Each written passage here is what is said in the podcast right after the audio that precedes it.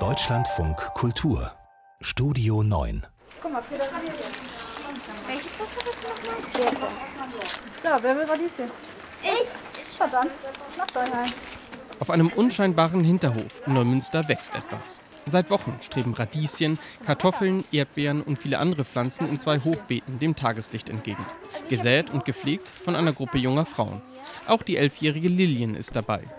Haben wir Stöcker reingetan, Heu, dann haben wir helle Erde, dunkle Erde, gemischte Erde und nochmal dunkle Erde reingemacht. Umweltschutz durch die Kameralinse heißt das Projekt, das seit dem 1. April läuft. Die Teilnehmerinnen sollen dabei lernen, wo unsere Lebensmittel herkommen und wie ein Recyclinghof arbeitet. Und auch Medienkompetenz erwerben, indem sie ihre Arbeit filmen und später Kurzfilme daraus schneiden. Über all dem schwebt der Empowerment-Gedanke, sagt Projektleiterin Avesta Marov. Ziel sei es, mit dem Projekt einen offenen Raum zu schaffen und dass man sich einfach kennenlernt. Es geht doch halt auch darum, dass sie auch ein bisschen Vertrauen auch zu uns gewinnen und dann eventuell auch mal auf uns zukommen, falls sie auch mal persönliche Probleme haben oder in der Familie oder so.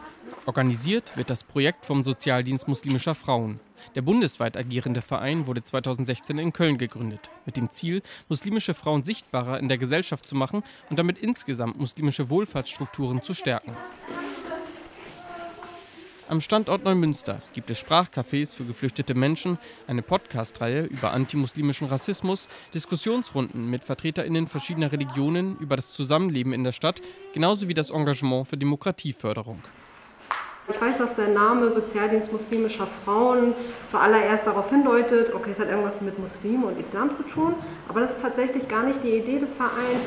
Die Angebote richteten sich an alle Menschen, sagt Avesta Marov, unabhängig ihrer kulturellen, ethnischen oder religiösen Zugehörigkeit.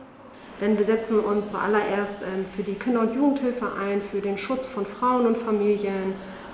Trotzdem sei der Name Sozialdienst muslimischer Frauen wichtig, sagt Julia Henschke, die zweite Leiterin des Umweltschutz- und Medienprojekts.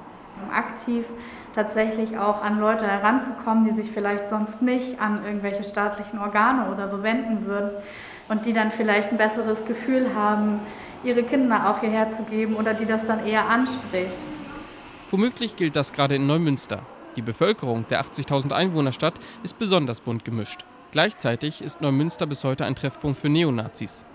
Der Sozialdienst muslimischer Frauen hat seine Büroräume im Vizelinviertel, einem sozialen Brennpunkt. Immer wieder seien in den letzten Monaten Plakate von den Scheiben abgerissen worden.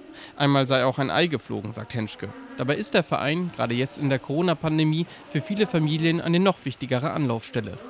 Generell haben wir jetzt äh, diese Woche eine Infoveranstaltung gemacht zum Thema Corona-Impfung, zum Beispiel online mit einem Hausarzt, der ganz viel erzählt hat zu den verschiedenen Impfstoffen. Es gab eine Übersetzung auf Türkisch, wo Satz für Satz übersetzt wurde. Ihre Kollegin Avesta Marov berichtet von Frauen, die sich zuletzt wegen häuslicher Gewalt dem Verein anvertrauten. Viele Projekte werden öffentlich gefördert, von der Bundesregierung, aber auch der Landesregierung in Kiel. Gelder von religiösen Vereinen oder Organisationen gebe es nicht, sagt Marov. Auch die zehn Jahre alte Lara macht mit beim Projekt Umweltschutz durch die Kameralinse. Für sie sind die wöchentlichen Ausflüge oder Pflanzaktionen auf dem Hinterhof eine willkommene Ablenkung in der tristen Corona-Zeit.